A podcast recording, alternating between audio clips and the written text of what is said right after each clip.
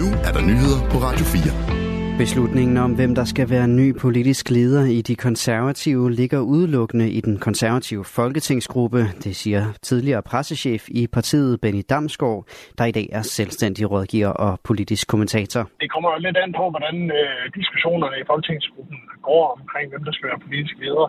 Det tyder alt jo på, at, at det ender med, at det bliver, det er, sådan har det i hvert fald været indtil nu, at, at den nyvalgte gruppeformand, nogen af jul, er hende, som, som får stafetten, ikke?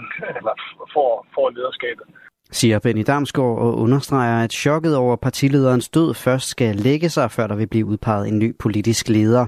Men Folketingsgruppen kan ikke vente alt for længe, tilføjer han. Der venter nemlig mange vigtige politiske forhandlinger inden sommerferien. Omstændighederne omkring tabet af partiformanden kan få betydning for muligheden for et kampvalg internt i partiet, mener Benny Damsgaard. Men i den situation, man er i nu, hvor hvor Folketingsgruppen og, og partiet jo reelt set er i chok. Det tror jeg godt, man kan, kan sige.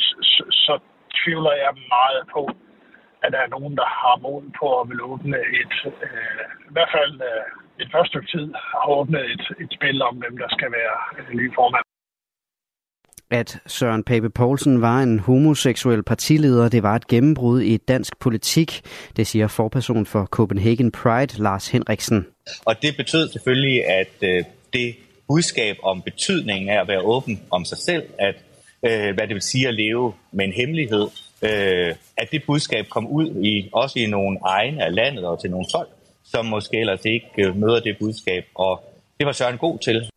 LGBT plus personer er forskellige og har brug for forskellige rollemodeller, og der var Søren Pape en borgerlig konservativ, kristen og jysk rollemodel, siger Lars Henriksen. Og et KFA for de konservative sammenligner nu Søren Pape Poulsen med den tidligere socialdemokratiske statsminister Anker Jørgensen. Knud Erik Kirkegaard har været konservativ arbejdsminister mellem 1989 og 93 under Poul Slytter og gruppeformand for det konservative Folkeparti og en del af partiets hovedbestyrelse. Han har aldrig arbejdet sammen med Søren Pape, men han har fulgt ham tæt fra sidelinjen. Derfra har han bidt mærke i en særlig egenskab hos Søren Pape, fortæller han til TV MidtVest. Han snakkede med helt almindelige mennesker på en naturlig og imødekommende måde. Det er en meget fornem egenskab, som ikke mange politikere har, men han havde den, siger Knud Erik Kirkegaard.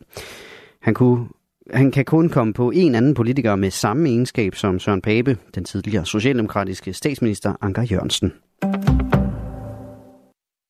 Israel har boykottet forhandlingerne med Hamas i Kairo. Det skriver Reuters med henvisning til det israelske medie Ynets. Det skriver TV2. Årsagen skulle efter sine være, at Hamas har afvist et krav om at levere en komplet liste over, hvilke gisler der stadig er i live. Hamas udtalte øh, tidligere i dag, at en våbenhvile kunne være på plads inden for de næste par dage, hvis Israel opfylder de krav, de har stillet.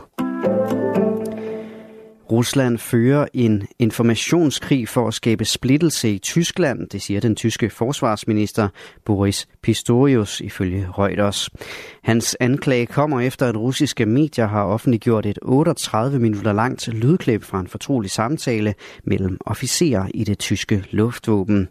Officererne drøfter blandt andet muligheden for, at ukrainske styrker kan bruge tyskproducerede Taurus-missiler.